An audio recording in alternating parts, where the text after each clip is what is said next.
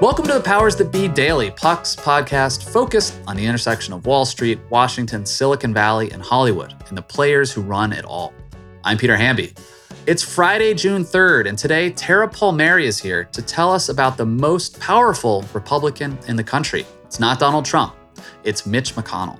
Will Mitch retire when his term is up in a couple years? And will the Republican caucus become a MAGA zoo that even the legendary leader can't control?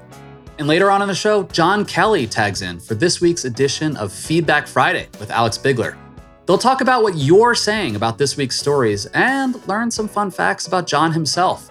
We'll learn what he likes to do on the weekends, other than read the collected works of Gay Talese over a martini. We'll hear about all that and more on today's episode of The Powers That Be.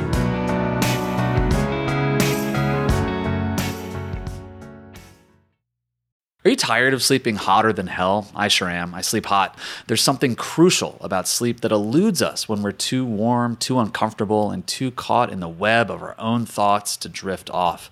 And while curiosity fuels our days, science tells us that cool sleep recharges our nights. That's where Chili Pad by Sleep Me comes in. Meet the bed cooling system that elevates the quality of human life through cool sleep. The ChiliPad bed cooling system is your new bedtime solution. I love it. It lets you customize your sleeping environment to your optimal temperature, ensuring you fall asleep, stay asleep, and wake up refreshed.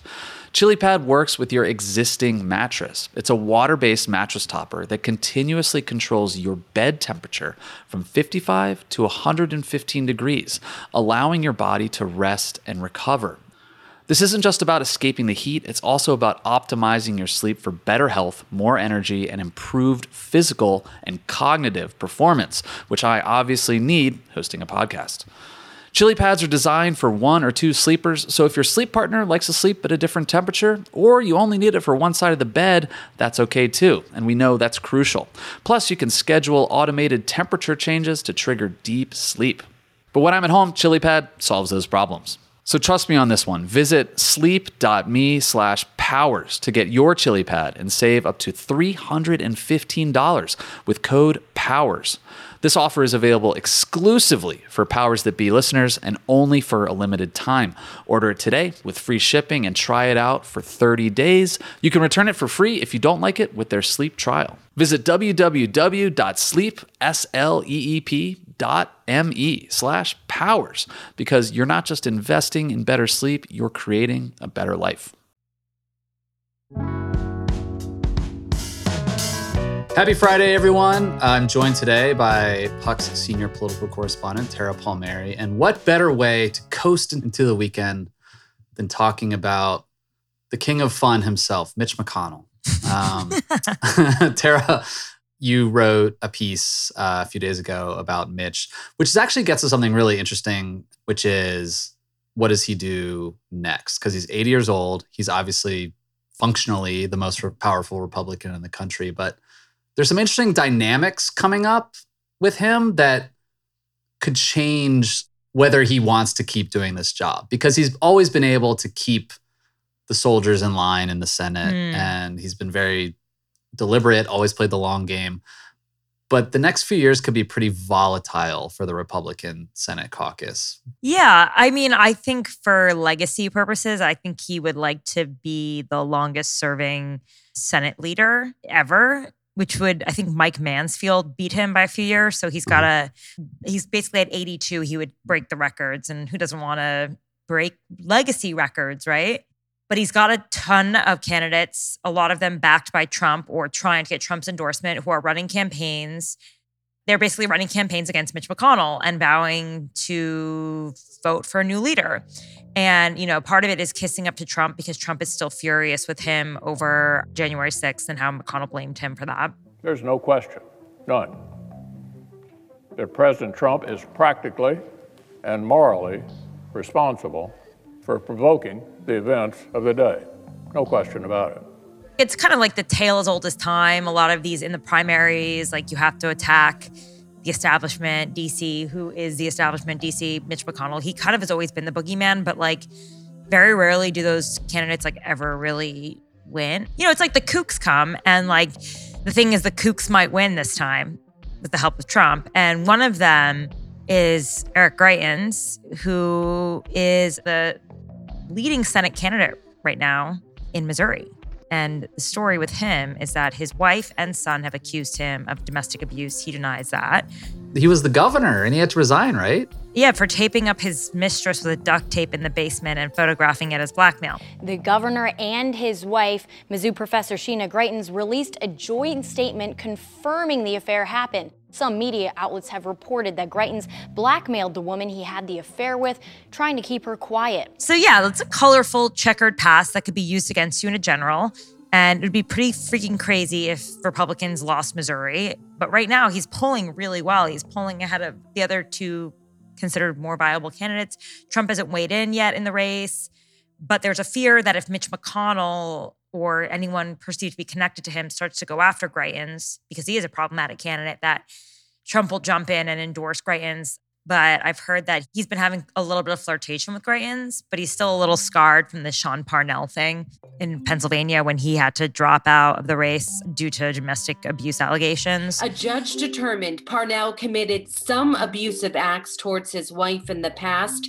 Sean Parnell released in a statement today, quote, "There is nothing more important to me than my children, and while I plan to ask the court to reconsider, I can't continue with the Senate campaign." McConnell's playing he's trying to thread the needle. He doesn't want to just be a no because Trump has endorsed someone who's like, whatever, Uber, MAGA, Ultra MAGA, whatever they're calling them now. it's going to be tough. When you're recruiting candidates, you don't want candidates that have serious allegations against them. And yet, a lot of these candidates have it. And even the ones that don't are still running campaigns against Mitch McConnell. Like JD Vance said he wanted a change in leadership. And but if you get the Trump endorsement, you're probably going to win the primary. And if you're in a red enough state, you'll probably just win. And then you're Mitch McConnell's problem anyway. Now you've got these guys like you write about in your article, like Eric Greitens, Blake Masters in Arizona, people like JD Vance, who like went to Yale Law School, but is making his whole brand being ultra MAGA, as you said. Like the way that John Boehner and Paul Ryan and Kevin McCarthy had to deal with the Lauren Boberts of the world and Madison Cawthorns of the world in the House for a long time, McConnell could be dealing with an unruly caucus in a way that he hasn't in his whole career. And it's going to be really hard for him to defeat these Republicans in these primaries because the minute you go in with your leadership fund or outside group, they just turn around and say, the see, the establishment wants to beat me. And that in the Trump MAGA era is more powerful than ever. That is exactly what Greitens did. Like he in fact blamed Karl Rove, who, you know, was affiliated with McConnell's leadership PAC for leaking that his wife and son accused him of domestic abuse. And the folks we know, Mike, to get to your question directly, who we know were involved, absolutely, we know that Karl Rove was involved. Do you have anything to do to orchestrate the Sheena Greitens affidavit? No, none at all. I found out about it after it was filed with the court and became public. It's all kind of cuckoo crackers. Even if it's like not related to, you know, Mitch McConnell, they'll still blame him. Something that came to mind when I was reading your piece is like you write about the Senate Leadership Fund, which that's basically the McConnell blessed outside group that protects establishment Republican Senate candidates, right? And senators. Yeah. And gets rid of problematic ones like they tried to take out Mo Brooks recently in Alabama. And so I was thinking about Madison Cawthorn's defeat in the House in North Carolina and like Thom Tillis, the Republican senator from North Carolina who hated Cawthorn and thought he was an embarrassment to North Carolina and the Republican Party it seems like he clearly either took the lead or was deputized in running all of the Oppo research and negative ads against Cawthorn in his primary and propping up his opponent, who eventually won because they wanted to right. get rid of Cawthorn. Maybe this is free advice for Karl Rove and Stephen Law and Josh Holmes. Instead of the Senate Leadership Fund, which is McConnell's thing, deputize like John Danforth in Missouri or some like Brahmin in the Republican Party to run the super PAC. So it's not like directly coming from Mitch McConnell if you want to like take some of these guys out. Yeah, that's exactly what they did in Alabama with uh, Senator Shelby. They used his PAC to go after Mo Brooks. They gave $2 million to his PAC to go after Mo Brooks and to prop up Katie Britt, who was his former staffer. But the thing is, like, eventually it was revealed that the $2 million came from yeah. Mitch McConnell. So it's like the fingerprints were there. You know what I mean?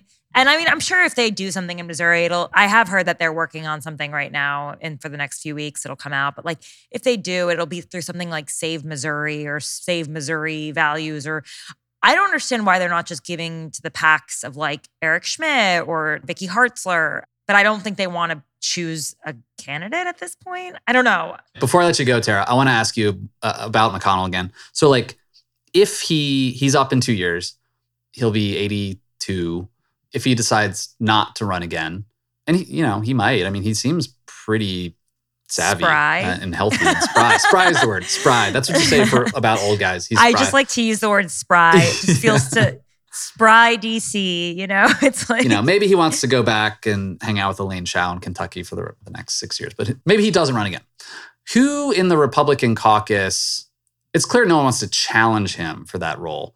Is it John Thune who wants to be majority leader? Is yeah. it is it Rick Scott? Like who's the next Republican leader after McConnell? It's definitely not anyone who wants to be president.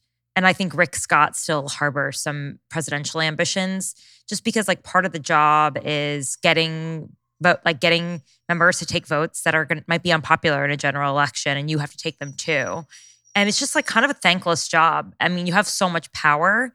Yeah. You can only like and you can use it to secure yourself if you're like a true creature of the Senate, but a Josh Hawley, a Ted Cruz, a Rick Scott. Once you're a senator, you have a chance of running for president. So why would you why would you do that? And those guys are clearly showboats. Like they're not they they don't want to be behind the scenes guys like doing whip counts and like committee assignments. Yeah. No, definitely not. And it's like you just don't want that. And it's like I think NRSC is a better space for someone like Mm. that that wants to run for president, like where Rick Scott is, because he gets to meet with fundraisers and donors and just kind of like build his name ID through that position, but without having to actually make people do things that are unpleasant. Mhm. So no, there's not a lot of people. So there's the three Johns that are behind McConnell in the rankings: John Cornyn, John Thune, and John Barrasso of Wyoming. And they're a like older gentlemen, you know, of you know the 60s. Not not yet spry, but just old avuncular. Avuncular, good word. I'm going to use that this week. Thank you. Um, you know, they're definitely waiting in the wings. Who knows? Maybe there'll be an emerging lady senator. I don't know. I mean, Joni Ernst is talked about as someone who might end up in leadership, but like it's just so civilized in the Senate for now. know. Also, you have a six year term. It's kind of like the peerage, I would say, in a way. The Democrats make it seem a little bit more rough and tumble lately, but McConnell has such a stronger grip on the party than Schumer does. Oh yeah. Well, by the way, I'm not your assignment editor or your boss, but like I really want you to write a piece about Schumer and like his impotence as like party leader in terms of like helping Biden get this agenda through. Obviously, buck stops with Biden, whatever he's the president, but like the way he handled the Manchin letter, he just seems completely out of touch with how media works and the realities of how politics works these days. I don't know. He feels like he's dining out on like winning the Senate in 2006. And I would love to read your reporting on that from inside the Democratic caucus. You are the second person this week that said to me, you should write about what, how much Schumer sucks. And they say when three people ask for it, you must give it. That's right. That's right. All right, Tara, thank you so much. I'll be waiting Okay. for that piece. Thank you. Okay. Bye. Bye.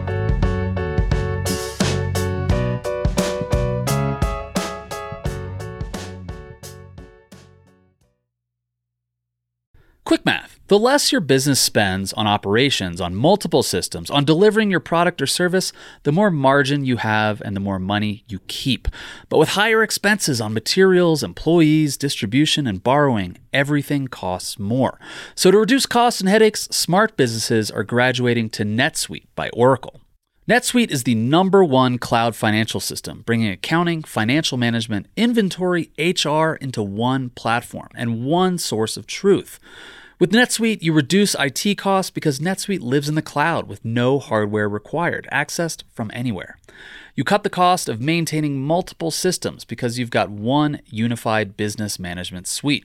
You improve efficiency by bringing all your major business processes into one platform, slashing manual tasks and errors.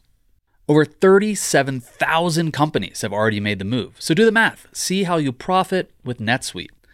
By popular demand, NetSuite has extended its one of a kind flexible financing program for a few more weeks. Head to netsuite.com slash powers that be, netsuite.com slash powers that be.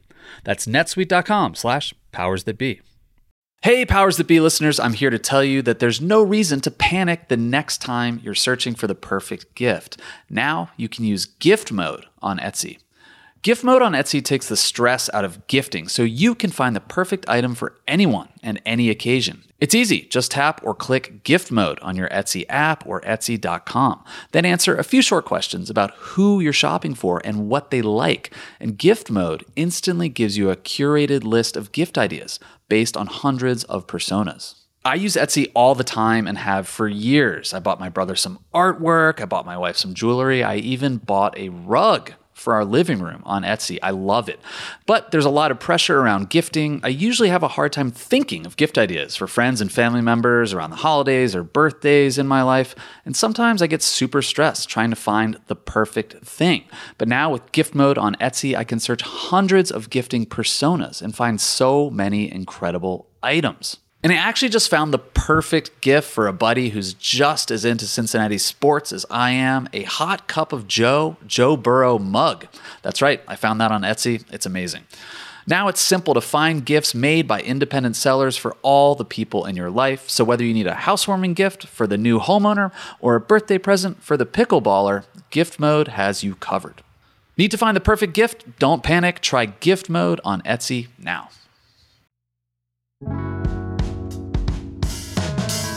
Welcome back.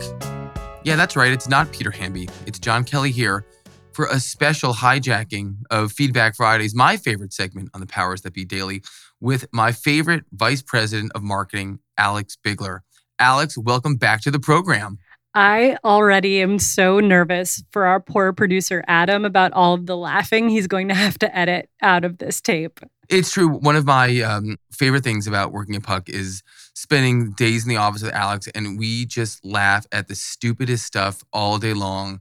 She's a, a fantastic executive, an incredible office gossip buddy, and a, an inveterate fan of the, the St. Louis Cardinals. In fact, so much so that I find myself on random nights going to like my MLB League Pass just to see who the Cardinals are playing and what's going on and texting her. And she responds immediately, pointing out that like Yadi Molina just hit a home run. Like she, she really does watch all 162 games. Anyway, Alex, no one else cares about that besides me. Tell us, what are the great subscribers of Puck sending you and sending Fritz this week in Feedback Friday? I think the theme of this week is that um, doesn't matter if it's a holiday weekend or not.